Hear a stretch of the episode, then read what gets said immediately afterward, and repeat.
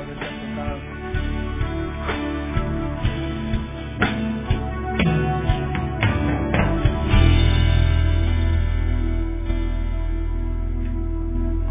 Existem dois pedidos de oração aqui. Eu queria que você orasse por Washington. Está com suspeita de leucemia. Os nomes que chegam a mim eu oro durante a semana. Depois a, a gente coloca por ali. E por José Alves.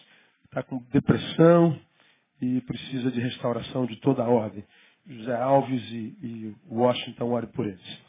Ah, vamos prosseguir com a nossa série de palavras. Nós temos é, conversado sobre características de uma verdadeira espiritualidade. Já estamos há um pouco mais de dois meses falando sobre isso.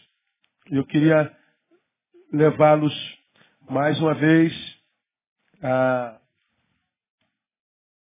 Mateus capítulo dezessete, para relembrarmos o que nós já estudamos nesses meses. Nós estamos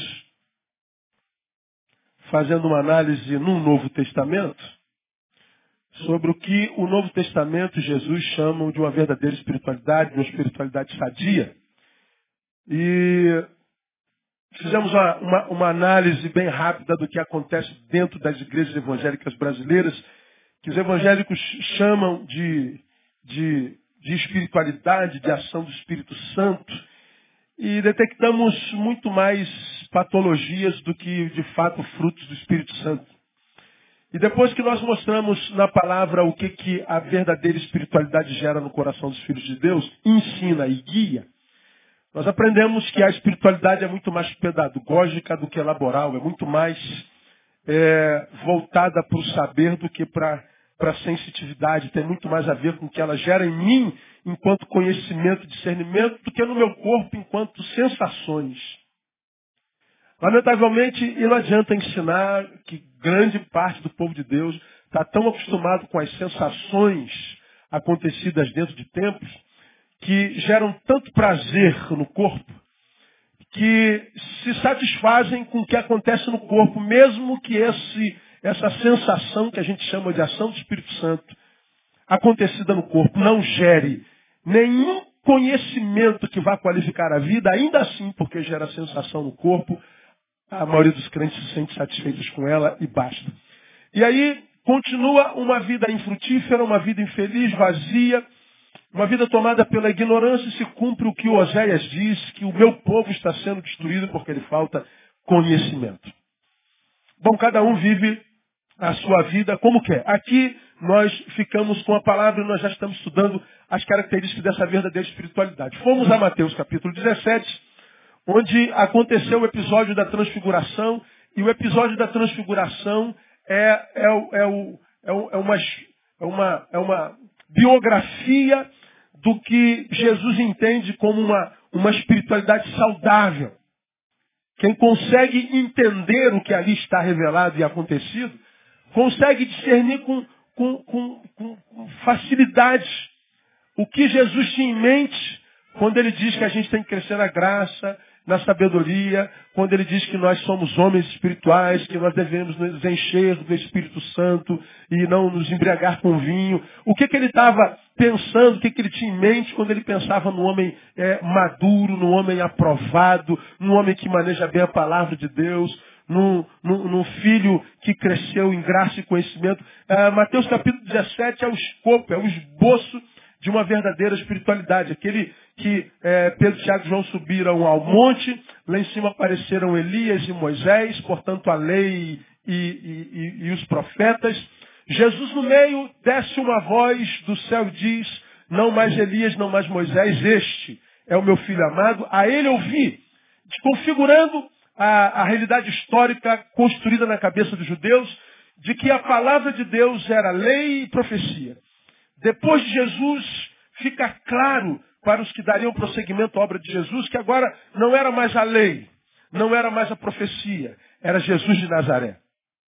Deus antigamente falou através dos profetas e através da lei, mas agora fala aos homens através do Filho. Jesus é o Verbo encarnado. Jesus é a palavra encarnada. É a Ele que a gente tem que ouvir. Então a gente aprende, aprendeu em primeiro lugar nesses dois meses, que a primeira marca da espiritualidade que é saudável é que ela é cristocêntrica. Cristo é o centro. Toda a espiritualidade que vai além de Jesus, ou esteja aquém de Jesus, ou que Jesus não passe nem perto dela, pode gerar o que quiser no teu corpo, na tua alma, na tua cabeça. Você pode cair, subir, babar, dar cambalhota. Você pode falar a língua de Gabriel, de João. Você pode fazer campanha, jejum, subir monte. Jesus passou por isso? Então você foi enganado. É a Jesus que a gente ouve. E aí nós mostramos para os irmãos o que ouvir em Jesus. E nós aprendemos que é, sobretudo, amar a Deus sobre todas as coisas e ao próximo como a ti mesmo. E explicamos ao irmão o que, que é isso, né? Ah, ficamos quase um mês falando sobre isso. Depois nós aprendemos que uma segunda marca da espiritualidade saudável é que a cruz é a sua espinha dorsal. Não existe evangelho sem cruz. Nós vivemos no Brasil hoje um evangelho no qual a cruz não é bem-vinda. Falar de cruz é quase uma heresia. Nós explicamos por que isso e não vamos perder tempo falando mais é, a respeito disso. E aí nós começamos na quarta-feira passada a, a, a ouvir Jesus que disse: se alguém quer vir após mim, tome a sua o quê? Cruz. Negue-se a si mesmo, tome a sua cruz e siga-me. Aí nós falamos da cruz de Cristo e depois começamos a quarta-feira passada a falar o que é carregar a nossa cruz.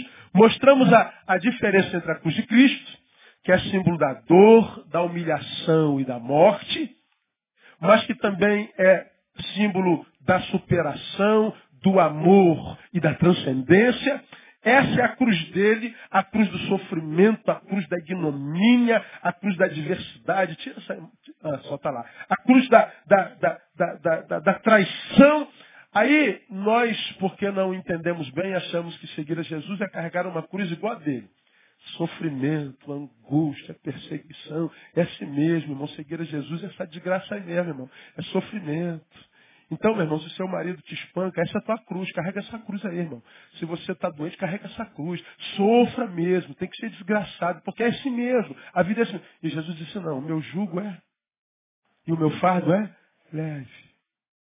Essa cruz da humilhação, da ignomínia, essa cruz da traição, da perdição, do sacrifício, é a cruz de Cristo. Qual é a nossa cruz? Nós aprendemos no episódio da crucificação. Na crucificação, Jesus nos ensina, da cruz dele, qual é a nossa cruz. E nós aprendemos na semana passada, em Lucas vinte e três, trinta e nove a quarenta e três, não precisa abrir lá agora, quando ele, ele está diante dos, dos malfeitores, um zomba dele e o outro diz assim: cara, você não reconhece que nós estamos aonde nossos feitos nos trouxeram, mas esse homem mal nenhum fez? Será que nem na dor você aprende, cara? Nós estamos aqui porque a gente se mereceu, mas esse cara não fez nada, meu. Esse homem só semeou bem. E aí, esse ladrão, diferente do outro que zomba, disse: ó, lembra de mim quando entrares no teu reino. Aí Jesus daqui reage aos malfeitores à proporção dos frutos deles. A esse Jesus ignora. A esse Jesus diz: na verdade, na verdade te digo que hoje ainda estarás comigo aonde? No paraíso. O que é que Jesus ensina? Que carregar a cruz é perdão aos insensibilizados pelo pecado. Carregar a cruz, a nossa, é lutar para que a gente consiga praticar perdão aos insensibilizados pelo pecado. Esse homem chegou aonde chegou por causa dos pecados que cometeu. E ele, a despeito dos frutos que produziu, na cruz ele diz: você está perdoado. Bom, esse, esse ladrão na cruz constrói logo a doutrina aí do cristianismo tradicional que diz que o homem é salvo pelas obras, né? Porque tudo que esse ladrão não tinha era obras para ir para o céu. Mas Jesus disse: hoje ainda estarás comigo aonde? No paraíso. Esse episódio da cruz constrói logo essa ideia de que tem uma religião que é a correta e que leva para o céu, né? Tudo que esse cara não tinha era religião. Mas ainda assim Jesus disse: hoje mesmo estarás comigo aonde? No paraíso. Jesus está dizendo que carregar a cruz, a nossa cruz, é a despeito do mal que o sujeito cometeu, dessa insensibilidade que o acometeu, o pecado, ainda assim nós perdoemos. Bom, o perdão, para quem não conhece Jesus, é, é, é, é quase uma idiotice.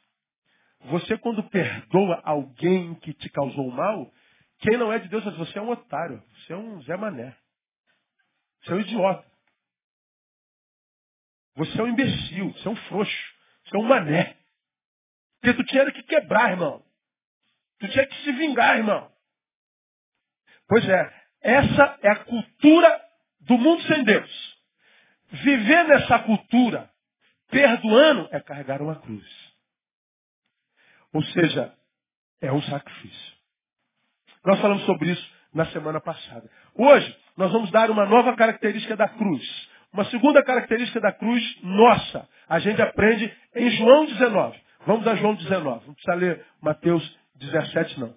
Vamos a João dezenove, que também registra o episódio da crucificação. Depois dessas quartas-feiras, você não vai carregar mais cruz de ninguém, só a tua. Fica mais fácil. Porque carregar a cruz da religião, aí fica insuportável. Tem gente que não aguenta mais igreja, não aguenta mais tanto julgo, tanta, tanta doutrina, tanto uso de costumes, tantas proibições, tantas irracionalidades, tanto fanatismo. Você diz, meu Deus, que coisa difícil é ser crente. Nada, não sei o que. Ser crente é uma bênção. Ser de Deus é uma coisa maravilhosa, é leve, é tranquila. É uma coisa abençoada, é graciosa, é prazer. A alegria do Senhor é a nossa força. É a alegria do Senhor que fortalece a gente.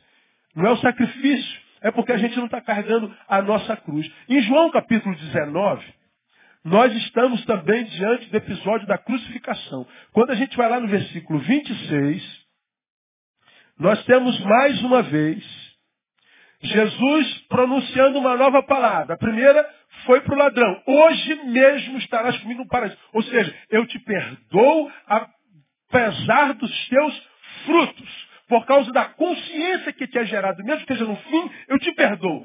Depois ele libera uma outra palavra. Para quem? Veja o versículo vinte e cinco. Estavam em pé junto à cruz de Jesus, quem? Leia comigo. Sua mãe e a irmã de sua mãe e Maria, mulher de Clopas, e Maria Madalena. Estavam em pé junto da cruz de Jesus, a sua mãe. Diga, sua mãe. Como era a mãe, como era o nome da mãe de Jesus? Maria. Muito bem, vamos ao versículo vinte e seis, versículo seguinte. Ora, Jesus vendo ali sua mãe e ao lado dela o discípulo a quem ele amava, disse à sua mãe. O que, que Jesus disse a Maria? Leia comigo. Mulher, eis aí o teu filho. Veja o vinte e sete. Então disse ao discípulo, a João. O que, que ele disse a João? Leia comigo. Eis aí tua mãe. E desde aquela hora o discípulo a recebeu em sua casa. Olha que coisa linda, cara. Jesus, como é que alguém pode mamar Jesus? Isso é que eu não consigo entender. Crucificado, coroa, humilhado, todo ensanguentado pelas chibatas. Imagina você, mãe, vendo seu filho nessa situação.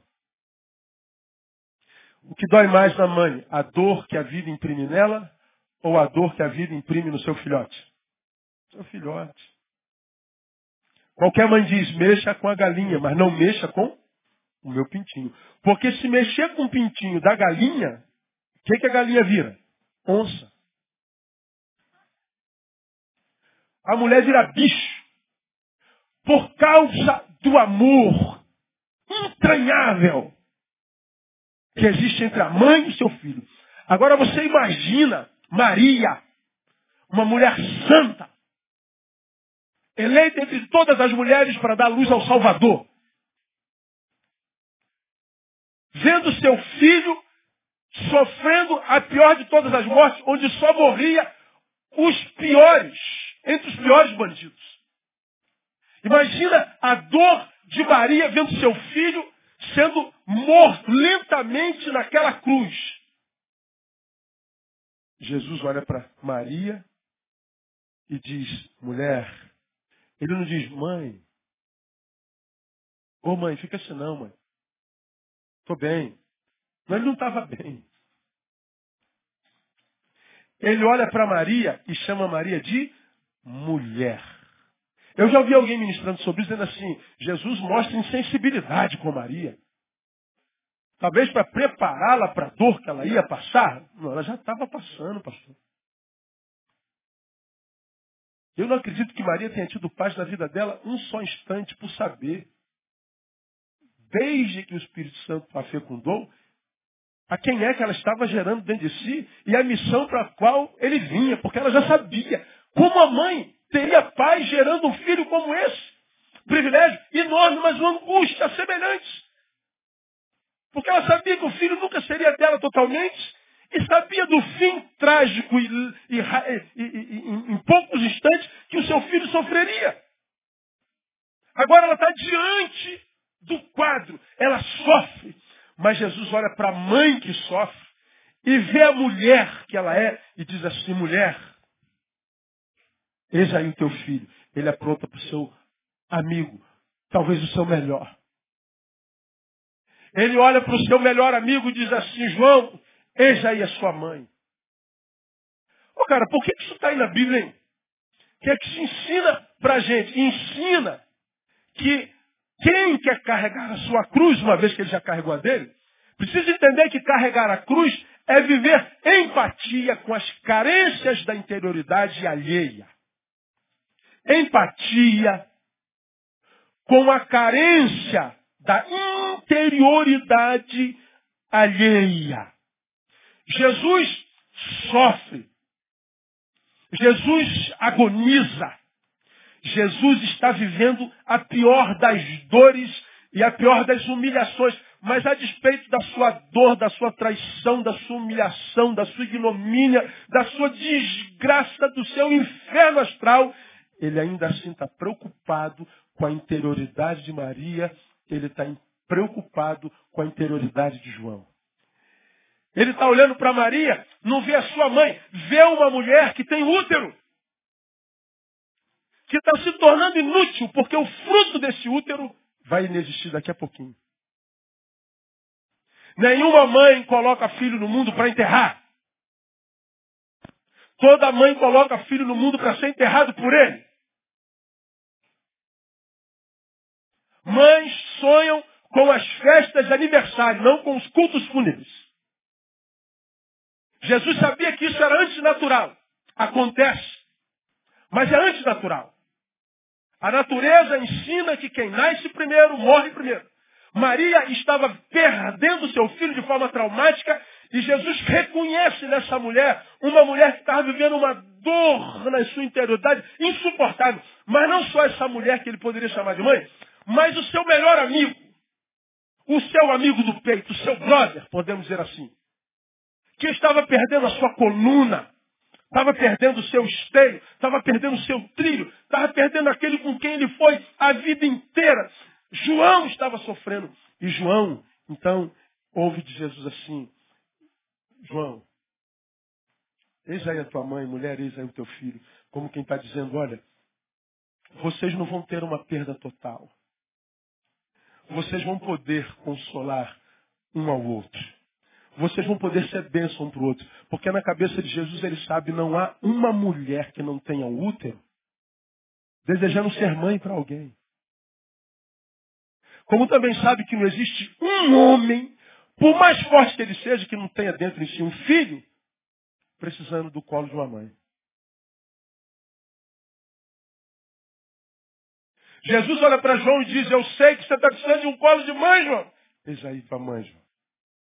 Você não está órfão em mim. Maria, eu sei que você tem útero. Eu sei que você tem um amor compassivo.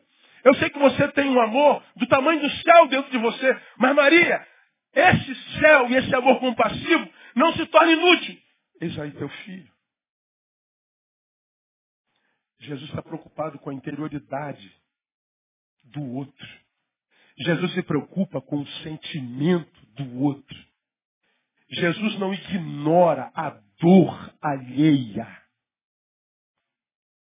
Com isso ele quer me ensinar que nós que somos seus filhos, somos chamados de cristãos, somos chamados a dar continuidade à sua obra no caminho, que essa preocupação e essa relação empática com o nosso semelhante deve ser uma realidade indiscutível, insofismável. Uma realidade que não pode passar desapercebidos por nós. Quando Jesus diz, mulher, eis aí teu filho, filho, eis aí tua mãe, Jesus está vivendo simplesmente transcendência. Ele transcende a sua dor, que era enorme, para viver solidariedade. Ele transcende a sua dor, que podia ser razão para gerar ira. Ele transcende a sua dor, que ele podia usar como razão para produzir vingança. Ele transcende a sua dor, que podia ser usado como razão para produzir indiferença. Ele a transcende e opta pela solidariedade, pela generosidade e pela empatia com a dor da interioridade dos seus semelhantes.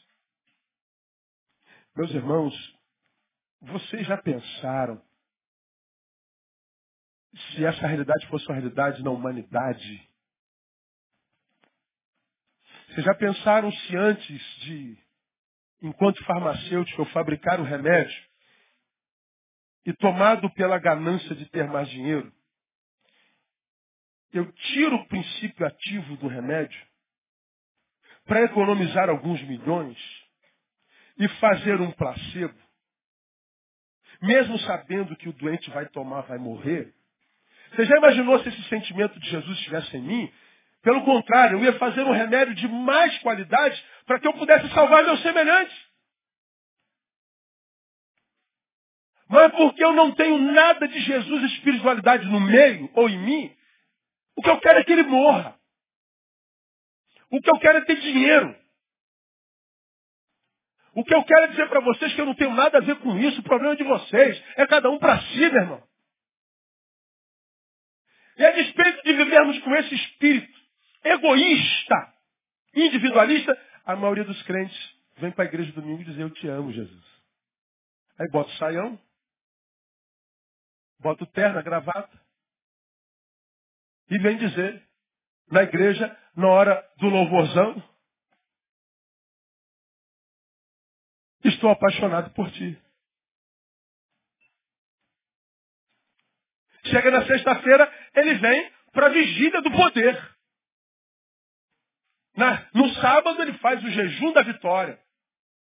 Na quarta ele vem, na quarta da glória de Deus. Na quinta, na terça, cultos maravilhosos. Mas gente que vai passando pela vida ignorando a causa alheia, como que se o outro não tivesse nada a ver com a sua vida e ele muito menos com a vida do outro. Nós vamos passando, vivendo como preguei alguns domingos atrás, em si mesmados, sem nos negarmos a nós mesmos, porque nós já temos problemas demais, e eu não tenho nada a ver com a dor alheia. Dane-se. A palavra que rege a sociedade contemporânea, inclusive a cristã, é dane-se. E a gente acha que Jesus vai nos abençoar pelo fato de a gente estar na igreja todo domingo. Jesus está dizendo, se você quer vir após mim, você tem que se negar. Só se negando você toma a cruz. Que cruz? A cruz da empatia com a, a, a dor da interioridade alheia. Eu não tenho como usar ninguém, porque se alguém tem valor intrínseco, eu não posso abusar do poder que eu tenho sobre ninguém, porque se alguém tem valor intrínseco, e esse alguém é alguém porque Jesus morreu. A cruz de Cristo, portanto, gera solidariedade, igualdade. A cruz de Cristo, se carregada de verdade, seria a cruz em alguém que mudaria a história do país, que mudaria a história da humanidade. Por que, que a igreja cresce em número, mas não salva? Porque nós somos um bando de hipócritas. Somos um bando de religiosos, fanáticos. Uma fé domingueira, templocêntrica, localizada, marcada por, por questões litúrgicas, estereótipos é, é, mentirosos, De, de, de, de, de, de religiosidade vazia. Jesus está dizendo, não adianta vir para a igreja se você é alguém que senta do lado desse irmão que está do seu lado e ignora a sua existência. É como a gente ora aqui, o que a gente chama de oração da solidariedade. A gente não consegue ter nada de Deus porque entra na igreja e não sabe nem quem foi o cachorro que sentou do nosso lado. A gente não sabe qual é o problema dele. A gente não tem tempo para ninguém, porque nós estamos voltados para nós mesmos. E vivemos uma hipocrisia, uma mentira. E mais, a gente ouve palavra como essa e acha ruim. Porque a gente gosta de louvorzão, né, irmão? Então louvorzão aí sábado, irmão. Aí vem a juventude inteira pro louvorzão sábado. Aí canta. Aí vai direita, aí vai esquerda, aí vai frente, dá uma voltinha. E a gente diz, olha como é que Deus está é, é, é, celebrando a gente. É, é, é, essa é a missão principal da igreja, adorar o Senhor. E a gente vem porque gosta, a gente sente prazer no corpo. Quem é que não gosta de adoração? Mas a gente sai na adoração, a gente ignora o nosso próximo. Alguns de vocês não se lembram a última vez que abençoou um sujeito.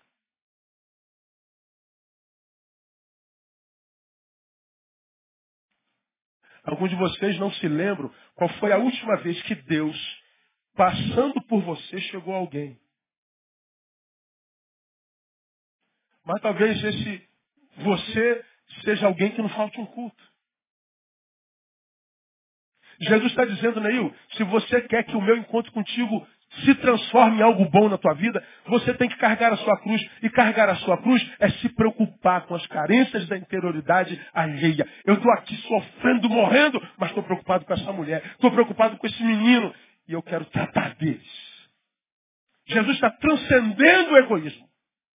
Jesus está transcendendo a razão. Eu acho que se Jesus soprasse fogo sobre aquela gente, eu acho que se Jesus rogasse ao Pai para que jogasse um raio, Jesus tinha razão para fazer isso, porque ele estava sofrendo injustamente. Mas ele abre mão da razão para sentir a dor alheia. Eu acho, irmão, que quando a gente vive solidariedade empática, a gente não precisa dizer nem mais nada. Passar pela vida, ó, Leandro, Léo, Jesus te ama. Elias, Jesus te ama. Alessandra, Jesus te ama. Ah, palhaçada, irmão. Jesus me ama. Tu me ama. Jesus te ama e eu também, Damiana. É o amor que é um verbo. É o amor que é um sentimentozinho sem sentido, mas que não se materializa em lugar nenhum. Agora, se você passa na, na porta de alguém que está sofrendo, de alguém que está sentado na rua, está magro, está tá, tá doente, está faminto, e você simplesmente dá um prato de comida e dá um sorriso, não precisa falar que Jesus te ama. Sua atitude já disse tudo, sim ou não? Já disse. Você passa a ter alguém desesperado, chorando do teu lado, e você diz, posso, posso ajudar você? Não, não, muito obrigado. Tem certeza?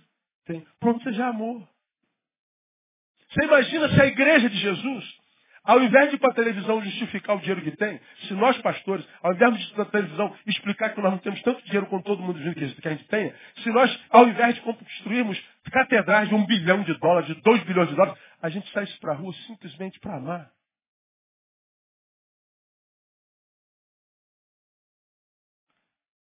Você já pensou se a gente não só pegasse um homossexual, jogasse pedra nele e dissesse, você vai para o inferno, miserável? Dissesse, brother, vem cá, posso te ajudar? Você tem problema? Ah, mas eu sou homossexual, é gente. Se a gente, de repente, esquecesse a sexualidade e pensasse no ser humano que está dentro daquele corpo, pelo amor que nós nutríssemos por ele, talvez tivéssemos direito a discutir a sexualidade dele. Se é que nós temos direito a discutir a sexualidade, quem quer que seja. Está difícil a gente cuidar da nossa, né, meu?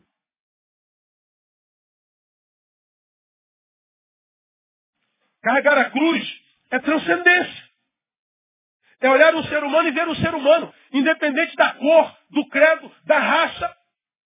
É ter empatia com a dor que há dentro dele e que exala pelos olhos.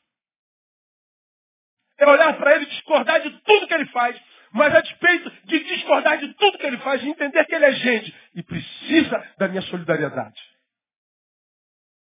E eu não estou fazendo favor nenhum. Porque a oração que eu faço é perdoa as minhas dívidas como eu perdoo do meu devedor. Faz comigo o que eu faço com o meu semelhante. É por isso que Deus não faz na vida de um monte de gente. Porque essa gente não faz na vida de semelhante algum, gente. Nós somos crentes porcarias. Vivemos de reunião em reunião, de domingo em domingo, de igreja em igreja. E a gente não sabe por que que não acontece na nossa vida. A relação sugerida por Jesus aos seus é a relação de empatia. Empatia é uma palavra grega. Em mais patem. Em dentro. Patem sentir. É olhar para o outro e ter uma relação de empatia. Ou seja, sentir dentro o que o outro está sentindo. Tem dois tipos de, de, de, de empatia. A cognitiva e a afetiva. A cognitiva é aquela que eu posso estar diante de uma pessoa. Veja, estou diante de uma pessoa. Eu não preciso conhecê-la, ou sim. Mas, porque eu faço parte da mesma raça, e vivemos dores iguais, todos nós vivemos dores iguais. A forma de reagir às dores é que é diferente. Eu sei quando eu estou do lado de alguém que está sofrendo. Há um vídeo, eu não, eu não consegui achar, depois eu, eu tenho um vídeo que eu vou mostrar para vocês hoje, mas eu devia ter mostrado esse outro e eu não, eu não, não, não consegui perceber. Há um vídeo que tem um guarda numa plataforma de trem andando. Talvez algum de vocês já tenham visto isso. Vem um senhor de lá para cá, as câmeras estão filmando. Muito cabisbaixo, desanimado. Ele olhava para ver se o trem vinha, ele estava andando na mão do trem. Ele, ele olhava desanimado, muito angustiado. E o guardinha vem de lá. Quando o guarda passa por ele, o guarda dá uma paradinha e olha para ele. Mas não diz nada, não faz nada. O guarda passa por ele e diminui o passo. E fica andando como que olhando para o lado. O trem vem. Quando o trem chega, esse homem se joga na frente do trem. E o guarda instantaneamente segura na camisa dele e puxa ele para cá.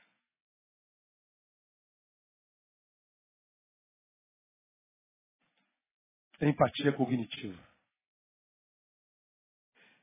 Ele discerniu, ele conheceu a angústia de um semelhante. De tal forma que mesmo não sabendo que dor era aquela, discerniu que havia uma dor e porque discerniu salvou aquela vida. O vídeo é lindo, cara.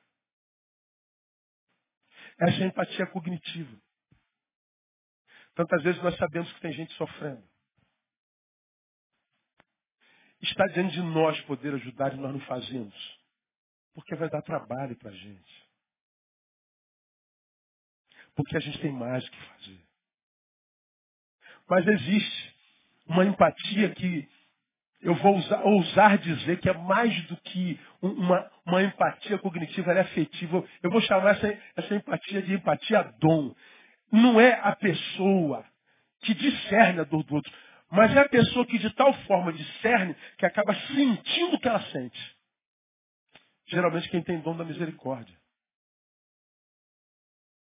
Ela vê pessoas tão angustiadas que ela sofre. Ela não consegue ter paz vendo a ausência da paz no semelhante. E essa empatia, independente, seja, seja ela cognitiva, seja ela é, é, é, afetiva, são essas empatias, ou ambas, é que levarão sempre a uma tomada de atitude. É a empatia que me faz agir. Por isso Jesus diz que a minha relação com o meu semelhante tem que ser de empatia com a sua interioridade. Ele está dizendo que a cruz me capacita para ler interiores. A cruz me capacita para desenvolver com o meu semelhante um diálogo que independe de palavras. Não disse nada, mas eu entendi tudo. E por que entendi tudo? Porque eu conheço essa dor. A misericórdia do Senhor é a nossa marca. A empatia do Senhor é a nossa marca. E viver essa misericórdia, essa empatia, nesse tempo de frieza.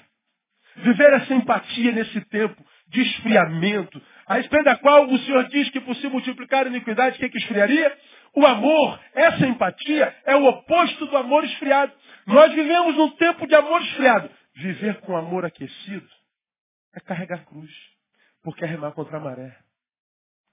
A minha cruz não é a, a, a gravata que eu tenho que usar. não é o brinco que eu não posso usar, não é o cabelo que eu não posso, não é essa besteira de indumentária que a gente acha que Jesus quer.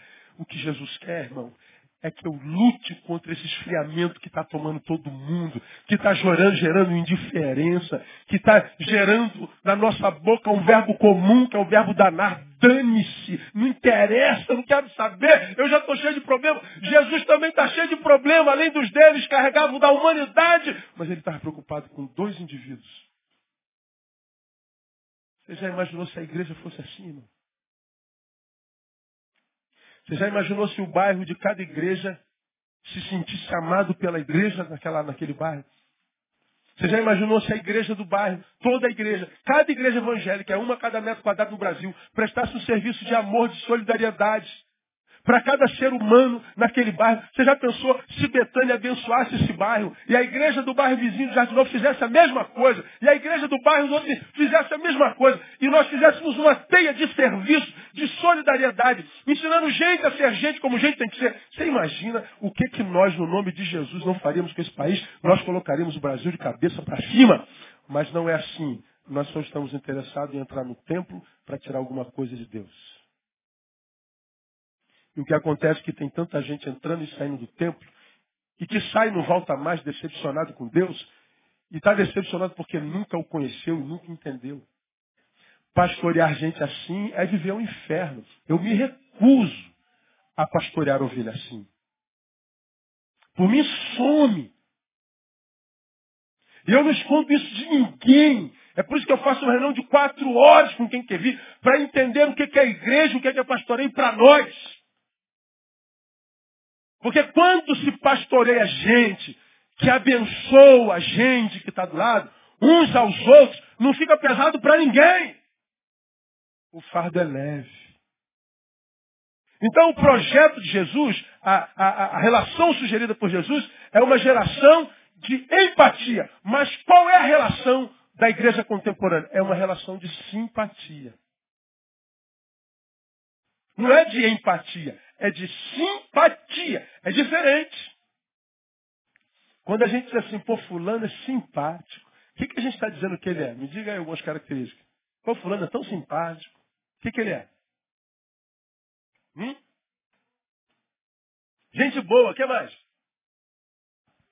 É um cara é, desenvolto, agradável, sangue bom. A gente simpatiza. Pronto. Se a gente gosta, é possível que a gente abençoe. Nós estamos dispostos a abençoar aquele por quem a gente tem simpatia. A proposta de Jesus é que a gente abençoa alguém que tenha, com quem a gente tenha empatia. Saber da dor alheia, isso é simpatia. Discernir a necessidade da ajuda e só ajudar a quem, a seu juízo, merece. A gente escolhe a quem ajudar. Precisa de ajuda, independente, todos precisamos. Sabemos da necessidade de ajudar. Discernimos que ajuda é preciso. Só que a gente, por causa da simpatia, só ajuda quem merece. Quem é esse? Que merece? Aquele de quem eu gosto. Se eu não gosto, merece sofrer. Se eu não gosto, morra. Bem feito. Isso é a mão do Senhor que está pesando a tua vida. O Senhor está me honrando. A tua desgraça é minha honra.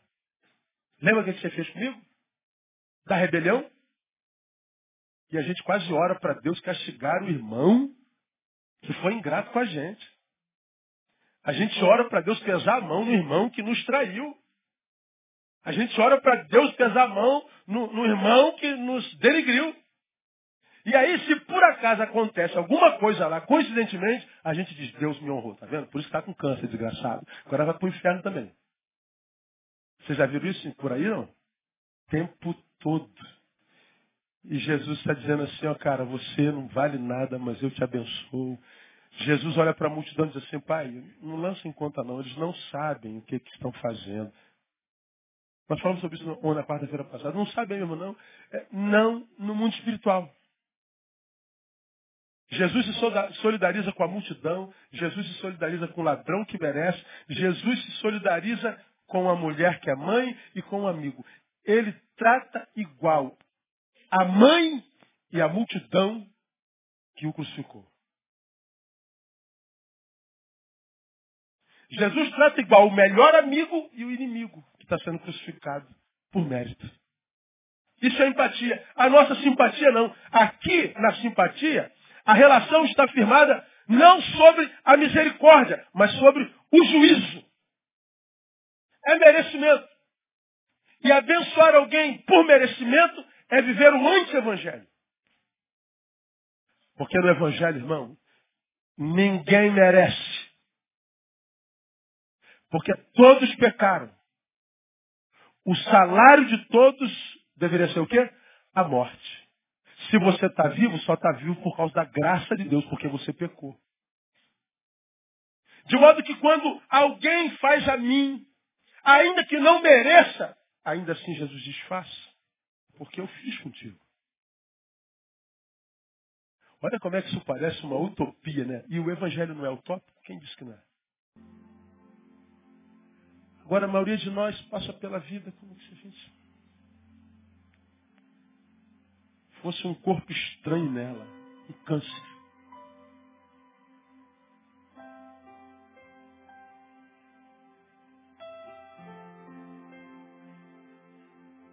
Vamos passando pela vida com fome existenciais, fomes existenciais, e chega um momento que a nossa vida não consegue caminhar, porque ninguém consegue viver com fome a vida inteira. E aqui a gente se transforma num murmurador, num azedo. Num... Começa a exigir da vida de Deus frutos que nós não plantamos. Como eu preguei domingo passado, se você não plantou, esquece o fruto, irmão. Se você não plantou, não sonhe com esse fruto, você vai se frustrar. Hoje eu acordei com esse vídeo. Eu, eu tenho um... um... uma mania, eu, eu acordo, acordo bem cedinho, né? E o meu banheiro é dentro do, do, do closet, eu, eu entro, fecho a porta para não acordar o, o restante do pessoal. Aí eu ligo o meu iPad, boto no sitezinho onde tem bons vídeos e boas palavras. Eu começo a minha liturgia matinal. Lavar dente, fazer barba. Todo dia. Depois que faz barba, passa creme. E, e desodorante. E molha a barba, afinal ela fica espalhada. E eu levo o quê? Uns vinte minutos, mais cedo mais, né? E enquanto eu estou ali, lentamente, porque eu acordo cedo, eu estou ouvindo. E hoje eu acordei esse vídeo e eu parei de fazer o que eu estava fazendo, fiquei olhando e chorando, sozinho. Eu falei, você já imaginou se o mundo tivesse, dentre sete bilhões, dez por cento iguais a esse cara aqui? Solidário, empático, gente boa de Deus. Que não está preocupado em tirar nada de ninguém, nem da vida, simplesmente de doar. Como quem faz por amor à vida e amor a Deus, e que porque faz assim a vida devolve sempre. Devolve em emoção, em vida. Não vai ficar rico nunca dando para todo mundo. Mas não vai conhecer pobreza jamais. É disso que Jesus está falando. Jesus está na cruz cheio de dor e diz assim, ó, não há ninguém que esteja em dor, independente de qual seja, que não tenha dentro de si algum tipo de amor a doar. Como também não haja ninguém, não há ninguém que esteja vivendo o mais tórrido dos amores, que não tenha em si alguma dor a compartilhar. Ninguém é pleno, nem na dor, nem no amor. Ninguém é tão sábio que não tem alguma coisa a aprender. Ninguém é tão ignorante que não tem alguma coisa a ensinar.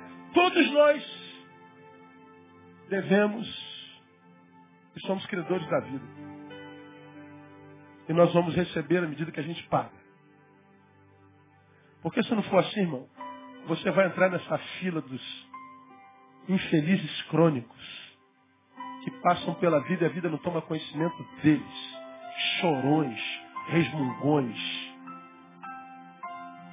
azedos, que vão passando pela vida azedando a vida de todo mundo, que não consegue ouvir verdades.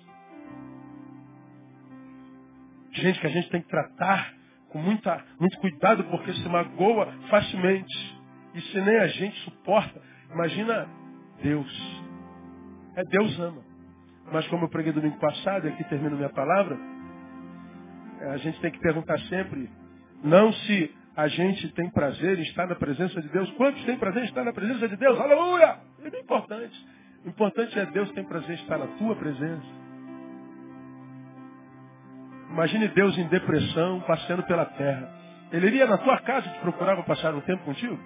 Pô, vou, vou colar aqui com o Fabão, porque o Fabão é sangue bom, os caras não faz bem. Fabão, mas recebe na tua casa? Claro, Deus, entra aí. Ou será que ele passaria em frente? Pelo amor de Deus, aqui não, qualquer casa, aqui não, isso aqui é azedo puro. O que, que Deus diria de você, da sua casa, do espírito que te rege na vida, no mundo? Porque se a tua vida não carrega empatia pela interioridade alheia, você ainda não tomou a sua cruz. Se você não tomou a sua cruz, ainda que você esteja seguindo Jesus, você não terá dele. Porque ele disse, alguém quer vir após mim, negue-se a si mesmo, tome a sua cruz, depois me siga. Se me segue sem se negar e sem tomar a sua cruz, me segue à toa, perde tempo, vira religioso, só muda comportamento, só muda indumentário. Mas o coração continua seco, a vida continua azeda. E é a nossa palavra para hoje. A minha oração, que Deus se faça essa gente boa. Agora, o que eu achei interessante, isso foi gravado no Japão, um país animista, um país ateu. Então, pastor, como é que pode que esse cara ser bom se, se ele não conhece Jesus? É, talvez ele não conheça Jesus, Jesus o conhece. Ele tem muitos, muitas ovelhas que não são desse aprisco. Ah, o, o, o Japão, um país ateu.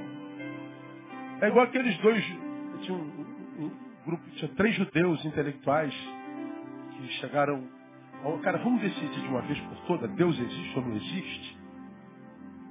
Vamos resolver logo essa parada hoje? Vamos mergulhar no saber, na filosofia, na teologia, na sociologia, tudo que agia na vida, e vamos definir logo se Deus existe ou não existe? Vamos! Passaram dias. No final dos dias chegaram à conclusão, Deus não existe, pronto. Estamos resolvidos? Estamos resolvidos, Deus não existe. Dormiram, no dia seguinte, acorda, tem um prostrado no quintal, rezando. Aí os outros dois, indignados, chegaram perto dele e falaram, mas cara, nós não decidimos ontem que Deus não existe? É, resolvemos, e, e Deus conhece.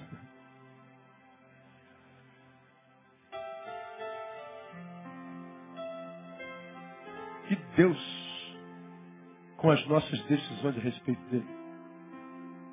Deus não existe, e Deus com isso.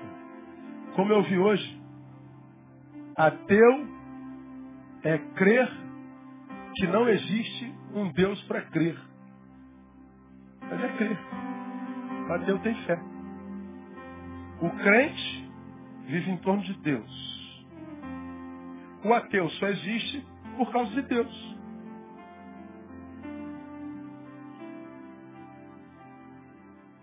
Um tem fé que ele existe e o outro tem fé que ele não existe. E Deus com isso. Então, se Deus quer abençoar a Malésio lá cá, quer abençoar o Japão, meu irmão, esse camarada não precisa falar no nome de Jesus nem uma vez. Mas esse fruto que a gente vê nele, isso é fruto de Jesus purinho. Porque está escrito, quando fizerdes a qualquer um desses pequeninos, é a mim que vocês estão fazendo. Agora, se você fala de Jesus o tempo inteiro,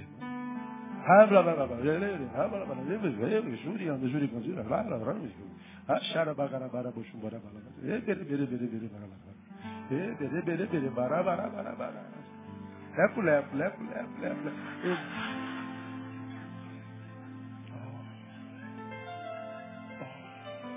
Nossa, esse irmão é uma bênção, cheio da unção.